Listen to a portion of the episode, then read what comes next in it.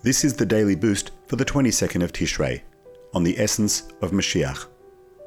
All aboard! From Talmud Brochus 64a, Rav Chia Bar Ashi said in the name of Rav, The disciples of the wise have no rest, neither in this world nor in the world to come, because of their constant spiritual striving. As it says, they go from strength to strength, every one of them appears before God in Zion.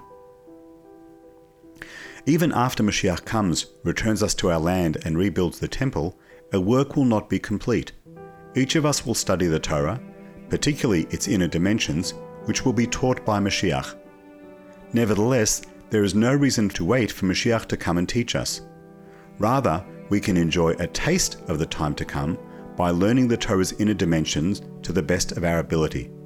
This will accomplish two things it will elevate us, thereby preparing us for Mashiach, and at the same time, our efforts will hasten Mashiach's coming.